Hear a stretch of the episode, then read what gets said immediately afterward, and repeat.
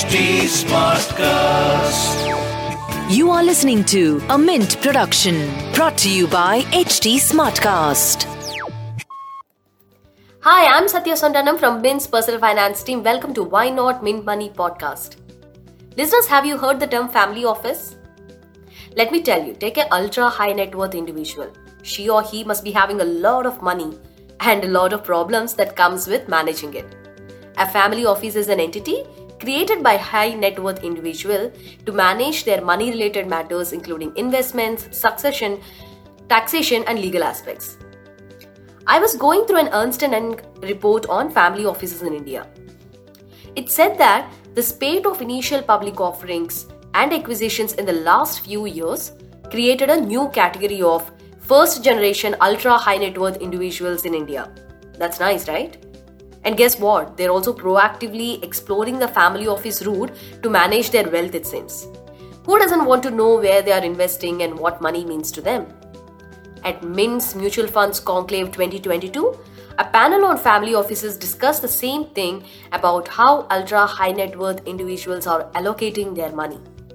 Amrita Farmahan, MD and CEO Wealth Management, Ambit Private Limited, Munish Randev, founder and CEO at Cervin Family Office, Nikhil Chanda, Managing Director and Head Investments Family Office at JM Financial Limited, and Nishant Agarwal, Senior Managing Partner and Head of Family Office, ASK Private Wealth, shared fresh insights into the world that is less accessible to us. Listen in.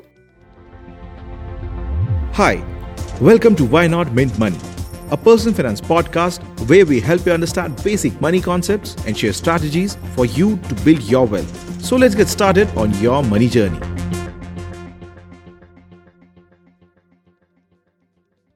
This is almost the time when I shut off the work and uh, start watching something on uh, Amazon Prime or Netflix. So the recent, uh, you know, uh, series that I'm watching is All or Nothing. How many of you have watched it? It's a sports documentary series. So this is about um, football fo- uh, sports documentary uh, series. It covers one professional club in each season. So the episode that I'm talking about is the Arsenal Football Club, and I'm going to recall the words said by the the coach, football coach of Arsenal Club, in one of the interviews. I'm reading the exact dialogues here. So it's the coach, Mikel Arteta, says, one famous Spanish coach said that players are numbers, but I cannot treat players like numbers. For me, they are people. I need to understand them emotionally, what happens in their lives, for me to coach them well. So, why am I talking about this now? It's because all of the speakers here today deal ultra high net worth individuals with big investment numbers and all. But I'm sure that it's not just numbers for you, it's about understanding them. So, from you, I want to understand today you know, what are the motivations of these ultra rich people with respect to investing their money? Anybody can start. Should I start? Yeah. All right. The lady can. It's, you know, actually, um, uh, for when you achieve so much success, right, that um, you create a lot of wealth for yourself, I think that one of the key motivations that come is how you can give back what you have gained. So, especially the first generation entrepreneurs, you know, you see a lot of that. That look, you know, I have succeeded, I have excelled at what I do. Now, how can I make my money work for others like me, or how can I give back? I think that's one. Uh, second is that you know, success always has to be celebrated, and you do want to, you know, in, spend your money also into things that you're passionate about. So there's a lot of collection that happens with your wealth, right? And uh, so that's on the fun side of things. But when it comes to the serious matter of preserving your wealth, I think the most important thing is like, you know, what do you want that money to meet, uh, mean for your family? And how do you want it to get extended to the next generations? And what kind of values you want to give with it? Uh, right? And you want to preserve the hard work that you have done. You want to make sure that the wealth you have created lasts long. Uh, you know, so how it's invested, preserving it ensuring that it beats inflation rates, but it also creates opportunities for your next generation, I think is uh, very important for people who Right. create wealth. Interesting. Yeah. Interesting. I think one more aspect is, uh, you know, the world is very different now, and it's not a cliche. But if you see, uh, you know, investments are no more simple. Uh, you know, it's a complicated world. Things change pretty fast. Technology changes very fast. So the world is very dynamic. So gone are the days where, you know, a, a promoter or or a patriarch can manage an amount of, uh, you know, wealth uh, which is a reasonable chunk of wealth on his own because you do need a specialized team to manage the complexities the way the world is in today. Plus you have several options where you can really invest your money. So in that background i think what happens is the promoter feels lot more confident that if he has his own team which he which he you know invests in and that's a dedicated team for that promoter his wealth will be taken you know care of in a much more better manner than what it would be if he would be just managing by himself Um, you know, um, Mr. Nikhil, he's managing the wealth of JM Financial. So Munish was joking around that he's the investment manager for the investment manager. so, yeah, Munish, you want to add anything? It's not easy, sure. no, I think uh, when you asked about how uh, larger ultra high net worth families uh, manage their wealth, I can tell you uh, the basis of investments don't change for large investors. It is that, that their complexity and the problems they face are very different. I mean, you don't realize this, but families go through, once they have made money from their businesses, you know, they go through challenges of safeguarding it, safeguarding it not for just returns, but for other things as well. Uh, also making it sure that it is uh, the succession plan for that wealth is clear and clarified for the next generation. And also, thirdly, very importantly, uh, it is also growing and beating a sort of a lifestyle inflation for the family. So actually, the number of problems are massive. It is just not about getting a return, but how to structure the wealth, how should hold the wealth, how to, uh, you know, the, the wealth to the next generation, and in the meanwhile also generate enough money so that the lifestyle inflation is taken care of. Uh, and I, I usually say, you know, there's a combination of uh, wealth preservation, wealth management, and wealth creation. So their their problem set is pretty large. It's not that easy for them as compared to maybe uh, smaller Can you tell us one problem? So I think the biggest problem is that if some families generally think of is that tomorrow, what if my business goes kaput? I have, God forbid, an ED raid, everything gets stuck and I don't have nothing to do, or my business suddenly gets disrupted and my next gen suddenly stays at a situation where, you know, they may not be able to get the same lifestyle as what the parents had. So what do you do? Have I created enough preservation pool for my family that if something happens to the business, the family can still live with the same lifestyle for the next five, six, seven, eight years, at least till the time the family can, you know, get some uh, footing on the ground.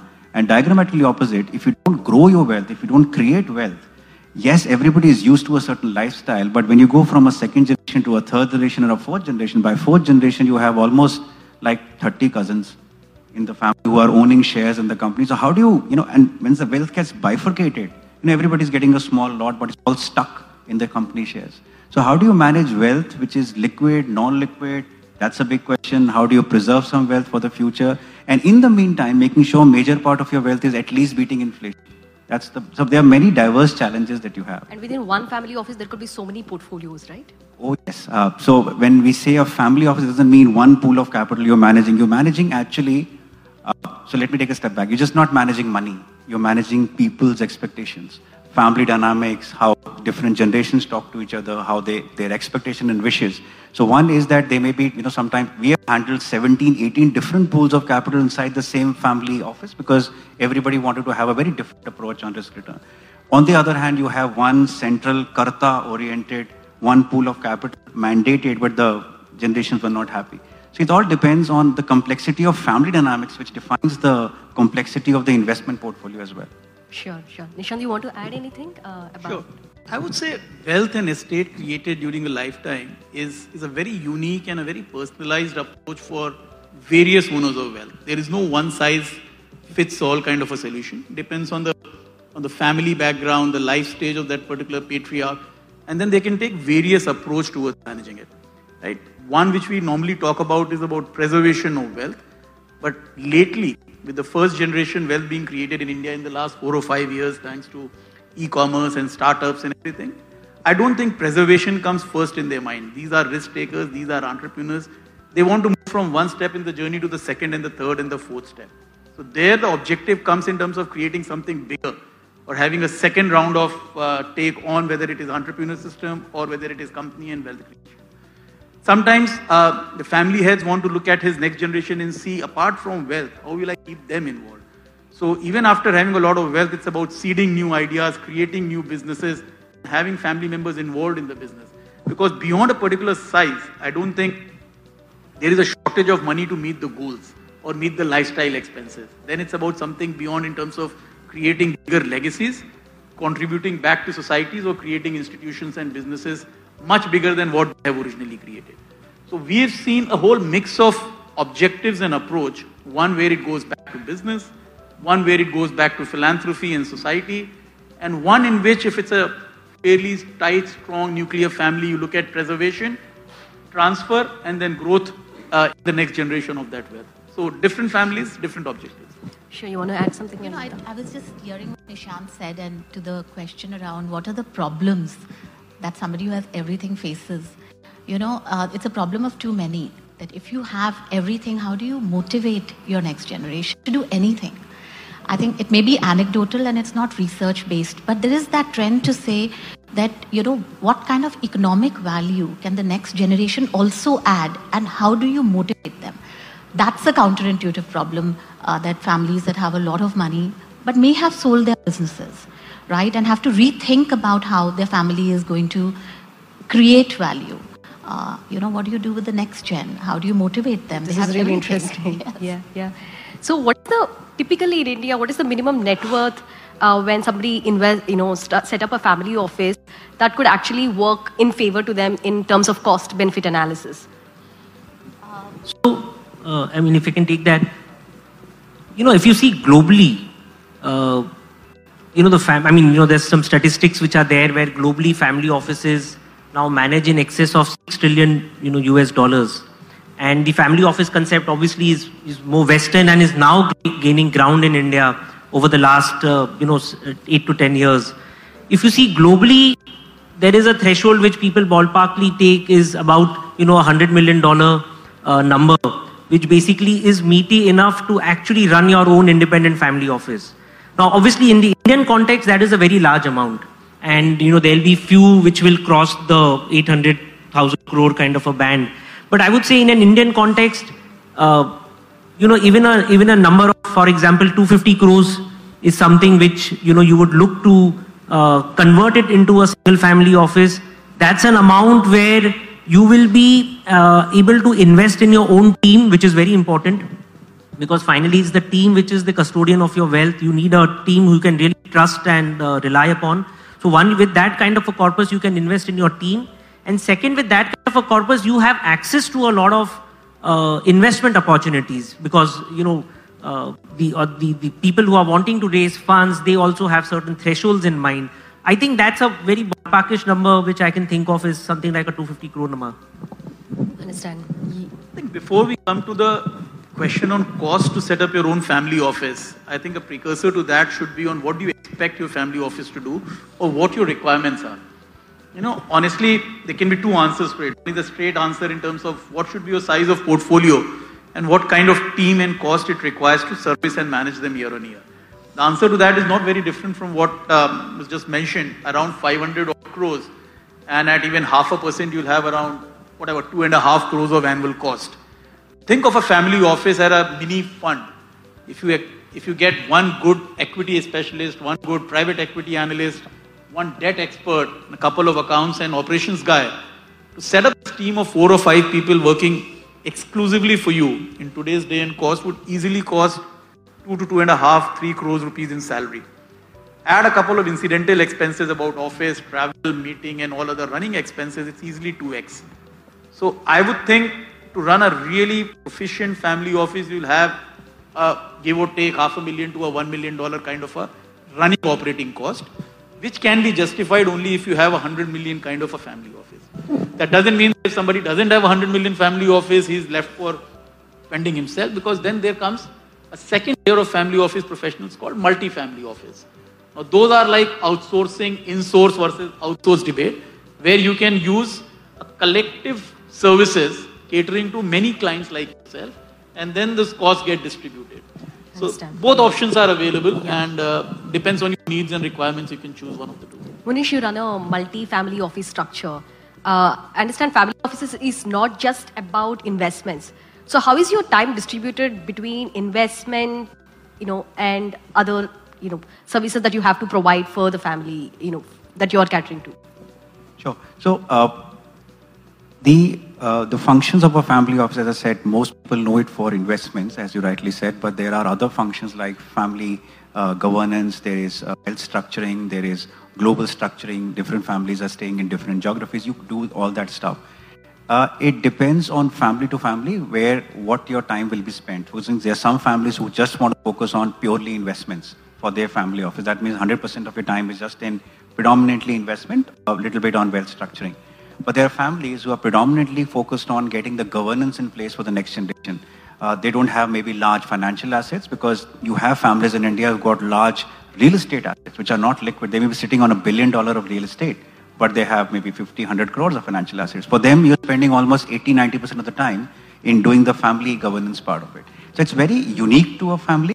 Uh, the, the requirement is very unique. And as uh, Nishant was saying, the expectations from the family office have to be clearly defined. And similarly, when somebody works with a multifamily office, the scope of services that we have, and we have no other business. We only do family office Right. advisory. We have no other uh, line of revenue.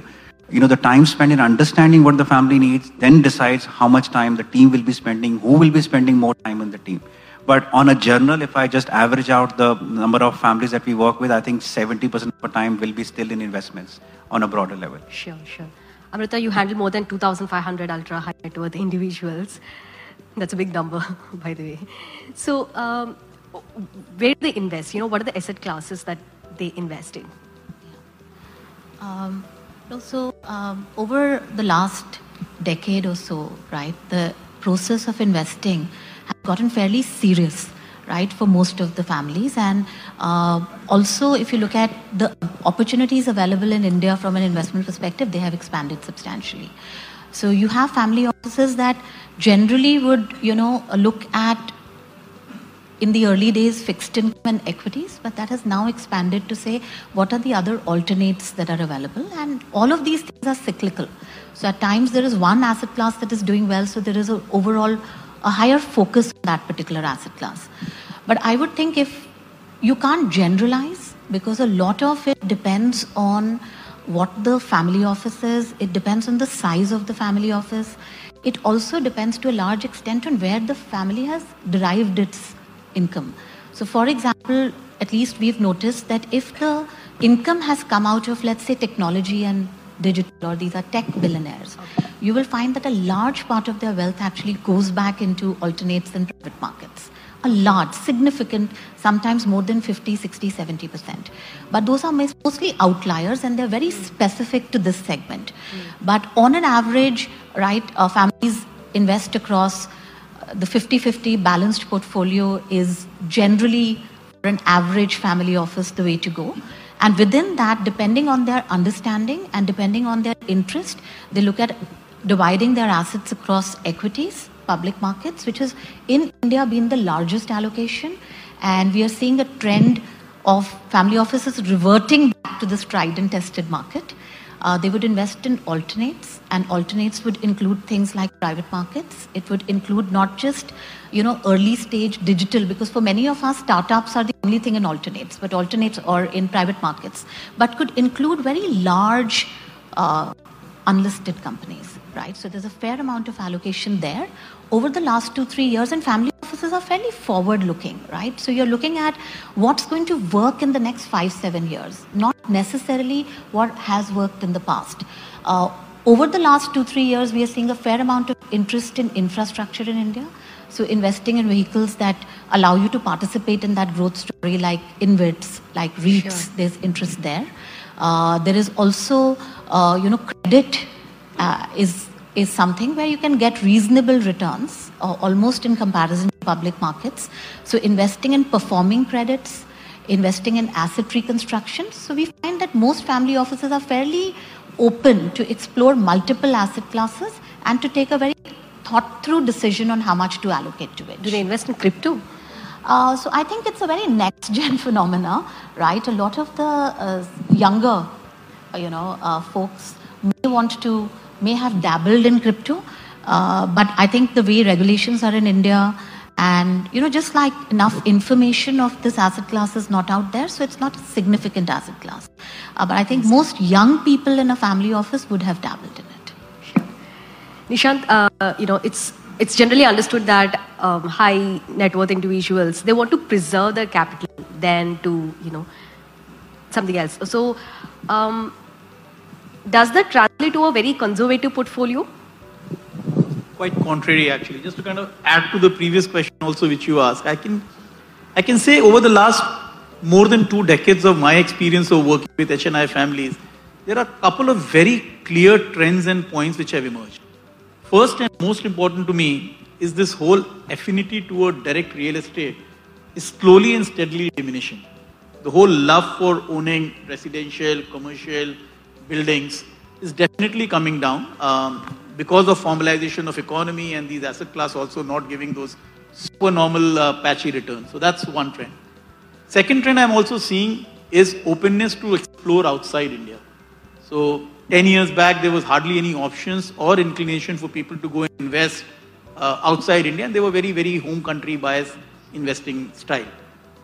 Third and a recent phenomena I would say less than a decade, last seven or eight years is this openness for taking risk through startups, tech, VCs, and alternate space a lot. So these are three very good terms, and if I have to imbibe them all together into one framework, I think a lot more institutional way of formal investing evolving in family heads' mind than a very ad hoc approach to investing. Whenever you have liquidity, you meet five people, you like idea, you add. And after many years, you realize that some of parts do not add to the picture which you originally envisaged. So now there is a framework, there is a little more institutional, formal way of looking at investing. Risk is again very, very dependent on families. We'll have clients who will have 50, 60% of money in tax-free bonds uh, or locked up into a foundation for charitable purpose. And then like Amrita said, there could be people who have made money in tech and then wants to go back in tech and invest 50, 60% back in tech as well. So it's a pretty wide spectrum that way. Understand. Munish, uh, you know, uh, let's focus on the private, mar- private market investments. So, as per the EY report as on December 2021, over 40% family offices have doubled their allocation to private markets in past five years. So, what's causing this increased interest? What are the kind of risk-adjusted returns one can expect from these uh, private markets? So true. Uh, I think the allocations to private markets is increasing, and they are predominantly broadly two or three reasons. I think one, uh, naturally, when the next gen is coming in, you know, who's educated abroad, they've seen what happens in the valley, they understand the whole innovation ecosystem. I think they add their flavor when they come become active in the family office space, their own family office space. That is one. Secondly, I think uh, India inherently is a very entrepreneurial mindset market. So we had, uh, you know, government employees and entrepreneurs. You know, private service wasn't that a large uh, part of the population. So uh, some people liked their paychecks and some people were doing businesses. So I think the innovation uh, which started off maybe 10, 15 years back in India and there's, there is educated, uh, you know, uh, people who are launching these ideas and also the families are seeing that many of the sectors are getting disrupted. So many sectors getting disrupted, many mainline sectors getting disrupted by the startup community and the kind of funding which has come in, it has become more mature. I think that gave them a lot of a comfort in the initial stages. And lastly, and I say that for all new share classes, if you can't discuss the latest product in your social gathering, you're missing out on something. So the FOMO has also brought in a lot of people as well. Uh, but inherently, uh, venture capital or private markets, private debt and structured debt, it's a very much matured market as compared to five years back. So uh, it, it's, a, it's a good space. They are increasing and we haven't seen the tip of the iceberg as yet. Really? Know, I think just to add to what Manish said, uh, they are investors. They want to see returns, they want to see their money back. So, one of the biggest problems in private markets over the last 10 15 years has been exits in India. How will you exit your investment? And 2021, or you know, during the pandemic, the market matured and you started seeing exits. We had $16 billion worth of exits, which were either through public markets or secondaries. And I think that when you have visibility that, A, yes, I'm taking a call and I'm investing into something that is impacting my life, right? Whether it's changing my behavior, whether how I travel, how I'm shopping, whatever I'm doing, but I can also see exits. That really matures the market, and that's what's caused a lot of the family offices to say, hey, this is a viable proposition. I have a very high chance of making a decent return over a 7 10 year time frame, and hence uh, allocations have increased. If I can just add one thing. Uh, you know, in the venture capital mutual, uh, fund space, uh, we haven't seen multiple full exits of the fund till now. So funds started off maybe 10 years back, have extended, have got extensions, and now we are seeing So exits from that estimate fund. the expected no. return So uh, yeah, I missed out that part of the question. So the return expectation you can't see basing track record. I mean, US we have numbers for 30 years, 35 years. We can look at each vintage, what was each vintage kind of returns, how did it compare to the listed market. But in India, you can't. So uh, right now, I think you are gunning for an expected market. So basically, look at the underlying investments in, say, the venture capital space or the private debt or the structured debt space and say, okay, the fund should give you this much of a return. Debt products are obviously much shorter, so you can predict, and we have seen many cycles of debt products, uh, you know, exiting. But I think the VC space, people are now realizing, obviously IPO is not the only way. After IPO, everything is not gaga. But I think very importantly, uh, once these funds start giving their money back, and now funds are realizing the importance of giving that money back, and maybe taking that money again in the next fund. I think that mindset change, which Amrita was also, I think, touching upon, is changing. Sure, sure. Nikhil, um, yeah, you know, no, I had a slightly different view on this also. So there is no doubt that uh, private markets, venture capital, etc., is is booming, and you know it's the way of life, right? You've seen the world around you changing, and you don't want to get disrupted, so you be be a part of the disruption and you invest in these companies. But to my mind, the way I think is, uh, you know, there are three three legs of the tripod. You know, one is risk, the second is return, and the third is liquidity. So, you know, when you're taking an investment decision, these are the three parameters which you are in general, you know, evaluating the risk of the of the investment, the return potential of the investment, and the liquidity of the investment. And you know, whether it's public market or private market, there is different, you know, uh, you know, you can rank them on different scales. To my mind, uh, you know, it is very difficult to substitute public markets, uh, you know, in a big way for for uh, you know family offices. For the simple reason, you know, uh, India is has the, amongst the highest number of listed companies in the world. You know, on the Bombay Stock Exchange today, you have more than 5,000 companies. I think even on the Nasdaq, you have something like 3,800 companies listed. I'm not saying 5,000 companies are investable, but even if you you know carve out a percentage of it, you know, one percent, two percent of those 5,000 companies, you've got a long a list of companies which are very very investable. The breadth of the market is so much better. The kind of companies and industries which have now represented on the stock market, you know, whether it's startups, whether it's technology, whether it's consumer, and so on and so forth. There's a lot of new age listings which have happened. And the best part is they give you steady compounding in a risk adjusted manner. So, you know, and your liquidity is there. So it is very difficult to displace listed equities to my mind as, you know, that has to be a dominant part of your portfolio. And of course, you add in uh, venture capital and then private equity, you know, to it. so when you're managing your portfolio, I think uh, the private market is still uh, a very small portion of your entire of the entire portfolio that I you're mean, managing. Without getting into numbers, the way we think about it is we want to be opportunistic. You know, so when we invest in private markets, we are not going out scouting for a private deal. That's not the mandate. If by the way we get a private investment in, in our network, see, in a private investment, what is extremely important is to know your circle of competence you know, if if I'm being honest, if tomorrow I'm present in a, a, you know a private venture investment in the biotech sector, to be honest, I don't understand the sector. So you know, while it might be uh, you know very fashionable, so to say, that I'm investing in a venture venture stage, I need to know what my circle of competence is. And if I venture out of my circle of competence, you know that's where the the, the first uh, leg of the tripod risk really comes in. You know, do I really understand what I'm really investing in? that battle is easier when you're investing in listed companies. So you invest directly? I mean, based on the expertise of your team, or is it you invest in the funds or the products that are available in the market? So I would say each family office is different. Uh, you know, our focus is to try and do it directly, but there could be you know uh, you know different options, and there are you know pros and cons of each model. When you are trying to do it directly, you have a lot more control over what you are doing, where you are investing, Uh, you could give more importance to certain ESG factors, which you know, for us, it's become, uh, you know, one of the data points.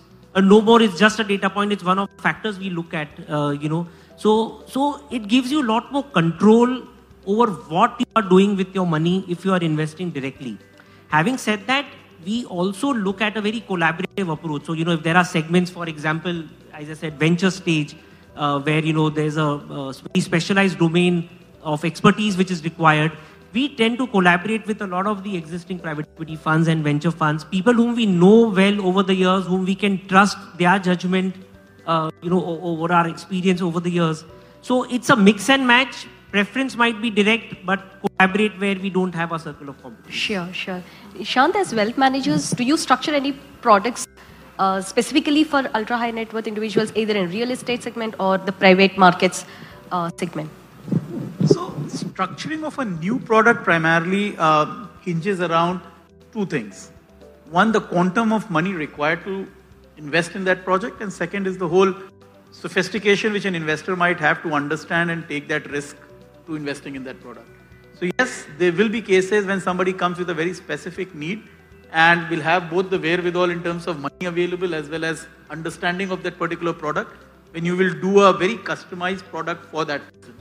So, uh, for example, if somebody can come and say, okay, I've exited from an auto component business and now I am looking at something in the EV space where I can take an operating role or I can take a very uh, advisory kind of a role in a new setup in that space. Yes, you can reach out to various players and find out opportunities like that. Sure. You want to add anything, Amrita? No, like see, like Nishant said, that there are uh, some products where the size minimum ticket size is larger. Hmm. So, for example, if you want to invest into a private but uh, listed InvIT, right? Uh, the ticket size, if it starts at 25 crores, then you it they do get customized for ultra HNIs. So there are many products where because of size, or I wouldn't say products, I would say opportunities, where because of the size of the check that you need to put on the table, that's higher, uh, it automatically gets allocated to family offices. Understand. Can So- I add something Yeah, there? sure. So uh, uh, maybe being the only person who doesn't have a, a asset management arm because we are a pure advisor uh, and we have an open architecture platform.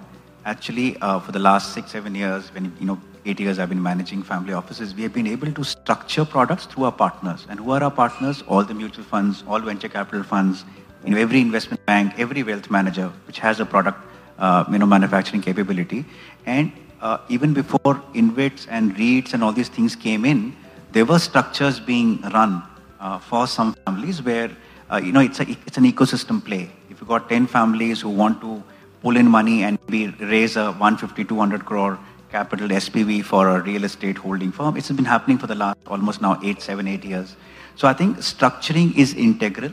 As long as it is required, it fits in and it's an open architecture structuring. So you go to the best manager for that product and say, okay, I think you are the best person for this. Can we structure this? This happens globally. This happens in India. Uh, yes, minimums are important, but I think when you're dealing with larger set of clients, um, usually minimum is not an issue with most of them.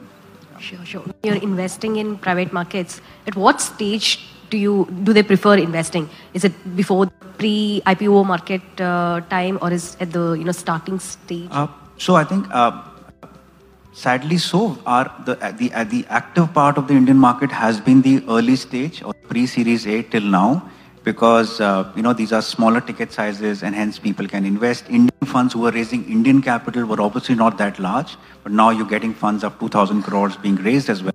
So predominantly early stage became that active uh, ecosystem because you had multiple modes of exits. So if you hold it for five, six, seven years, at least at series B, C, D1, D2, D3 or whatever, you will actually find an exit.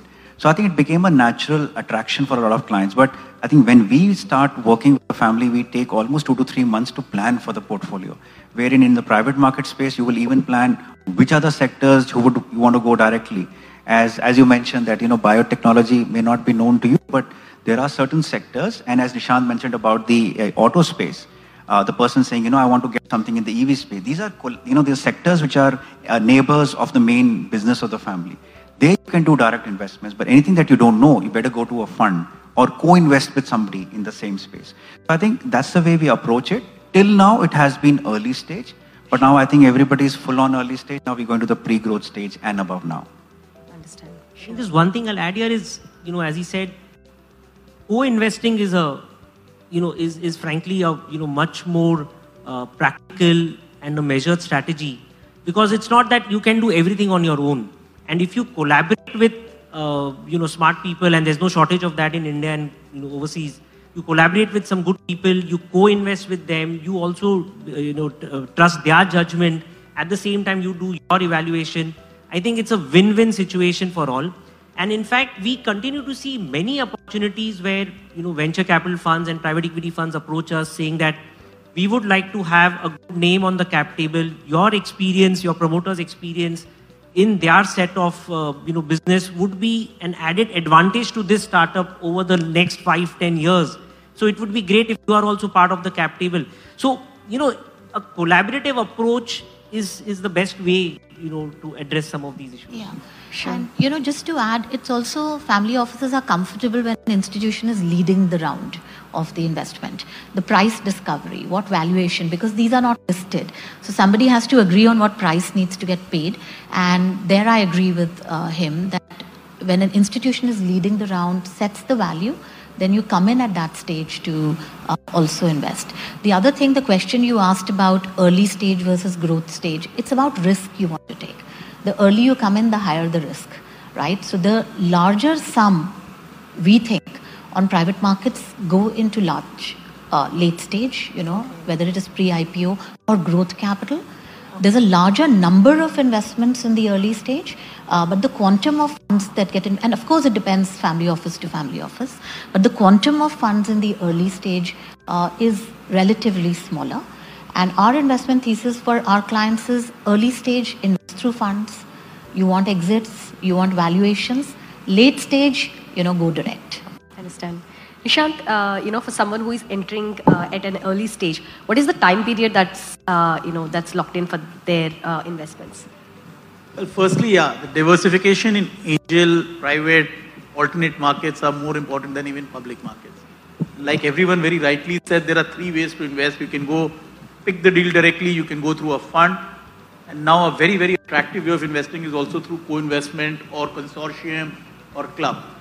Because please understand, um, it's not as easy monitoring a company after you've invested, which is there in public markets with research reports available, annual reports available. You can press the button and exit when you want. These private investments will not give you the luxury of those things. You will have limited rights. Your information will be very patchy.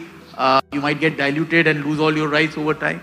So it's a very, very high risk investment. First timers should typically start with a fund structure who becomes like a sarthi or a guide for them to hold their hands in turbulent time and do a diversification benefit. Second, uh, you will have limited amount of capital allocated to alternate space. So you can't kind of risk a big allocation in one or two companies and, uh, and then not get the desired result. So you would like to diversify into five, six, or seven investments. So uh, these are the key factors, and then how much time you can spend, which should go in mind. But if you invest very early in a company, I would say bare minimum of four to eight year horizon. It's a pretty big window because some companies, the incoming investor would like to give exit to angels and early stage investors. There's a very common trend. You don't want a lot of shareholders sitting on the cap table and then you would clean up once an institution investor comes. If you are lucky, you can get an exit in three, four, five years. But at times, then you will have to kind of hold for much, much longer before the company finds investors who can get you exit. So anywhere, minimum Sure. four to five years, maximum can go up to even 10 years uh, Sure. in such investing. Nikhil, when it comes to international diversification, what are the global assets that you look at? So, you know, of course, when you go internationally, it's a it's a different ball game. Uh, you know, one you need to be very very sure of your understanding of the markets or the asset classes which you are investing in. Uh, you know, for example, you mentioned about crypto. You know, for, for somebody like us, it's an absolute no-go. You know, we wouldn't even think of it. You know, the understanding of the concept, the technology, the evolution of the technology is so fast, and more importantly, the regulatory, uh, you know, clarity is completely missing, whether it's India or overseas. Uh, in fact, the US, as we speak, is overhauling its entire regulatory system for crypto as an industry. So, so I would say it's very uh, important that one understands where you are investing in. The mother market for anybody looking outside is the US. I think in general, Europe or any of the Asian countries is not so much of a of a priority. US is the is the mother market for the world, and from innovation perspective, from a disclosure perspective, from uh, you know transparency perspective, from an ease of access management perspective, I think US really scores uh, the the highest. What also happens is you are subject to regulatory limits, right? The the LRS limit is just about two fifty thousand dollars a year, which frankly for family office is a very small amount. And uh, unless you have sources of income overseas, which is you know income generated overseas, it's very difficult for a family office to you know remit an amount beyond what is regulatory permissible. So there are caps which are there. One way to do it uh, to avoid uh, getting into this this regulatory issue is to invest through the mutual funds which are there in India now. So you've got several options of ETFs and index funds which are benchmarked to the Dow or to the or to the Nasdaq. That's one way of investing and getting access to uh, you know some of the overseas investments. Sure. Amrita, uh, you know, what are the global assets that the, the clients that you are dealing with are interested in? Especially, you know, is there any interest in the real estate uh, there? So I was coming to that. So the first thing that a family does when they start taking money out is where do you want a house? And Indians like London, Indians like Dubai, and we like the US. So one of the early investments, I'm not saying it's the first, but the early investment is generally real estate and it can get done over a period of time uh, because as he mentioned the, there are limits how much money you can take out. Uh, so real estate is one. The other thing i think that a lot of people are interested in is that the kind of companies that exist in for example in the us whether it is companies like facebook apple you want a piece of that. These are companies that you're using right uh, so there is interest to say that digital high technology where there is no replication in India, that becomes an automatic interest. It's not where a large sum of money goes because these markets are complex and these, uh, uh, you know, you can, if you don't understand what you're doing and what prices, uh, valuations you are coming at, you could create significant losses for yourself. Uh, but there is a desire. So if there is a SpaceX, that is out as an alternate investment available to family offices.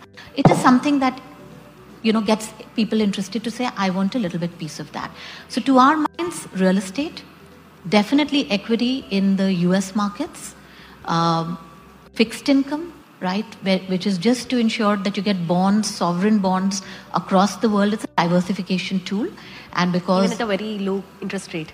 Yeah, so you know there are fund structures where there's inbuilt leverage, right? That is what most global markets do in fixed income because they have an arbitrage on the leverage cost and the bond cost, while LRS does not qualify for that. Uh, but it is a sizable part. And also, you know, you are sending money out to get diversification and reduce risk.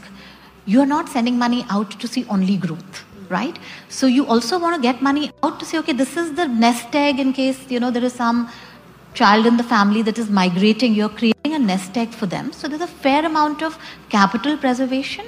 And then there is you know uh, whether it is real estate or it is uh, you know what's happening in there are a lot of people who are interested in what's happening in silicon valley. Can i funds that are uh, in the private markets that are based in the us but the lacuna is its gap right? And the way a family office manages it that it currently they are what they receive is a very product based approach right? This is an opportunity get into this. Whereas what they really need is exactly how they manage their wealth in India, portfolio based approach. That it has to have an allocation across markets it has to have an allocation across asset classes. Sure. One thing, if I'll add to these points about a global portfolio as well as real estate, is also an emerging trend to use this LRS limit or sending money abroad to secure some kind of a residency in a foreign jurisdiction. So, US, Portugal, Dubai, all of these now run residence schemes where you can become a visa holder or a long term pass holder, which ensures your children can travel visa free to some of these locations by you making an investment in these geographies. So this is also a trend where migration, you mentioned migration for children, families settling abroad. So some part of this global allocation also comes through forced investments in some of these schemes, which ensures that you get residency, citizenship, long-term stay options in these countries. Sure, sure. Munish, uh, how often do you interact with your uh, clients? Uh, do they really want to know how their portfolio is performing every, uh, you know, quarterly or half yearly? Uh, how do you interact with them? So actually, uh, you know, when, when you work as an advisor to a family, you do much more than just investments. You become almost part of their internal setup to that extent. As, and the kind of uh, engagement you have is very, very deep in multiple levels. Uh, as far as, uh, you know, performance and everything is concerned, I think that's hygiene item, monthly and all this kind of stuff. But I think our relationship, our engagement with them on multiple other levels is much, much more within a month than talking about investments. But we do certain things which obviously uh, are a bit differentiated. We have a quarterly board meeting with the family, which talking about only risk, not talking about investments at all. Uh, investments are a monthly affair. In case we find any diversion from the our thesis, we present that. But beyond that, and this takes us to multiple topics, even global investing for that part, you have multiple meetings just planning for the what the allocation will be in that part. So it's very deeply engaging, and hence uh, a multi-family office uh, wants to be boutique and because you need to be able to spend time. The CIO needs to know each and every portfolio by heart, not somebody in the team. And as a CEO. I should know the problems of each and every family myself. Understand? Will they be perturbed when uh, there is an equity market correction? Uh, because you know even a small percentage correction in the market might lead to huge losses. Yeah. See, so how do they react? You can't predict the market. Yes, some people do say they can predict the market. I always ask them, you should have your own family office, but you don't uh, since you can't predict the market, I think what we do is how you predict your reaction to the market. That's inbuilt into our planning. So what happens this, what happens this, everything is pre-planned. Plus minus 5, 10% here and there doesn't make much of a difference when you're planning for the next 5, 7, 10 years. So I think it, it, once you coach them, mentor them over a period of time, they, may, they would have been spoiled by certain other people talking about markets, excited and all the stuff doesn't help you in the long term. So I think that's another part of our mentoring with that family which we need to do on an ongoing basis. So nobody reacts sure. to us that. Sure. Just last one question from my side. Since you've been dealing with you know ultra, ultra high net worth individuals uh, for a long time, what is that one observation that you have found uh, you know from these uh, individuals? May not be about just about money, but also otherwise. Let's start with uh, Nikhil. I think one observation, if I can say, you know, other than the investment aspect, is the uh, is the trust factor. Uh, you know, as a as a you know family office, uh, you know, head or, or a person working in a family office, I think what is extremely important is the kind of relationship based on trust which you have with your promoters, with your patriarch, because you you obviously know a lot more about them than what the you know the average man would know. You would know about their finances, their family. Uh, you are in a way a custodian of their wealth. You are in a way a trusted advisor to them. Your so your own conduct becomes extremely important, and they expect that, which is uh, you know obvious. Uh, you know, conduct, the ethical standards which one sets out, and the the trust which is there. So I think it becomes a relationship, you know, which is summarized in the word trust and if that's broken, you know, it's, it's, it's the end actually. Sure. Nishant? say most of these, rather all of these clients are extremely, extremely smart uh, uh, people. And one characteristics or one observation I've seen is they're highly perceptive or they can really gauge people quite well. Uh, they can read between the lines, they can understand your fears, your emotions, your greed, and then they can take decisions based on that. So they're very, very good readers of people and then they cultivate those relationships. Sure. Amrita? Uh, they're just people with more money. you know, that's one thing I that's think. Nice and uh, but one thing, if I have to pick up, is like passion, right? Like in what they have done and in uh, learning. I think that would be one trait of uh, anyone, but definitely you see in this segment that you know to feel like because you have the means right? That many times money buys you freedom to follow your passions. So I think that's one thing that I'd say stands out. Yeah, Manish. Uh, I think the only thing I can add is they also get hurt. They also bleed blood. There's not much difference. They have fears. They have wishes. They have nightmares. Everything. Everything gets a bit enlarged once you have a lot of money because it doesn't, doesn't affect you. It affects your large family as a whole. And I think the one thing which stands out for them is if you are a business owner or an entrepreneur, you are very detail oriented right? If you actually work with them closely, you'll realize they are the most detail-oriented people because they've actually built everything from scratch, even if you're dealing with the second or third gen. So I think they're the same. Everything is a bit enlarged on the emotional side, but very detail-oriented, most of them. Sure. Hands. Thank you so much. Uh, it's been really interesting. I hope you all found it interesting. That's all for now in this episode, listeners. If you have any queries or suggestions, you can reach out to me on Twitter. My handle is at Satya Sontanam. S A T Y A S O N T A N A M. Or you can also write to us at mintmoney at livemint.com. Bye bye.